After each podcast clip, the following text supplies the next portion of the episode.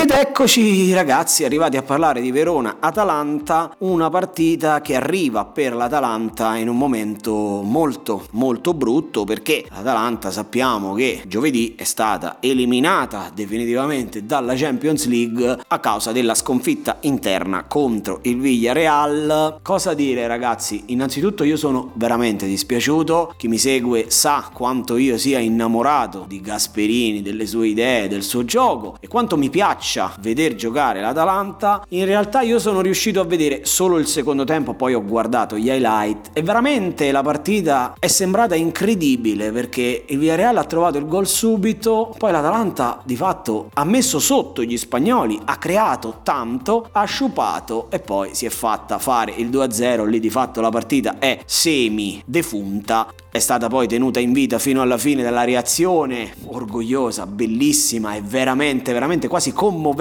dell'Atalanta che però ha dovuto cedere il passo, finisce in Europa League. Spero, senza aggiungere null'altro, che Gasperini prenda seriamente l'Europa League perché l'Atalanta potrebbe veramente essere una squadra che può portare il titolo a casa alla fine. Cosa succederà in questa partita contro il Verona? C'è da dire innanzitutto per i Veneti che si è fatto male Davidovic, probabilmente stagione finita, per quello che è secondo me, l'ho detto a più riprese, il difensore migliore che c'era lì dietro per il Verona. Si è fatto male anche Gunther, ecco perché il terzetto difensivo di Tudor potrebbe rispolverare Magnani e Ceccherini e sicuramente qualche cosina scricchiolerà là dietro e l'avversario peggiore è sicuramente una squadra che ama banchettare con le difese avversarie, ovvero l'Atalanta di Gasperini. C'è da fare anche anche un'osservazione sull'Atalanta, ovvero bisognerà capire se l'Atalanta sarà un po' svuotata, un po' demoralizzata dalla settimana europea e dal suo triste epilogo o se al contrario sarà incazzata e vogliosa subito di riscatto. Io conoscendo, per quel poco che mi è dato conoscere da spettatore, la mentalità di Giampiero Gasperini, credo più nella seconda ipotesi. Io parto facendovi il nome del calciatore sconsigliato, lo prendo dal Verona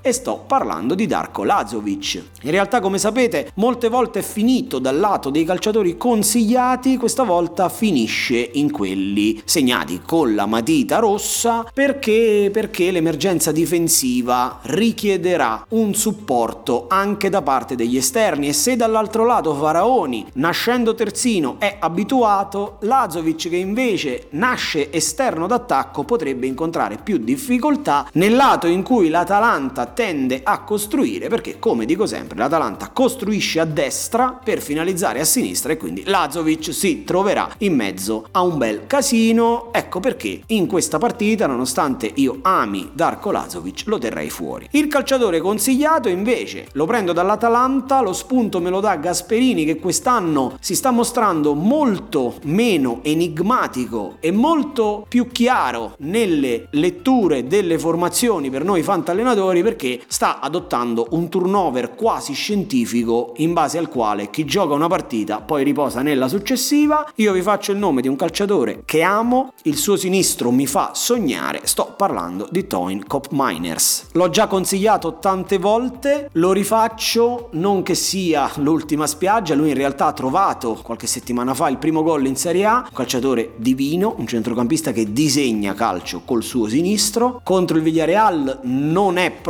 sceso messo in campo, ecco perché mi aspetto che possa dare un po' di riposo Gasperini a Freuler o a qualcun altro e dare spazio al talento olandese e se io ce l'ho in rosa lo metto senza indugi dentro Cop Miners.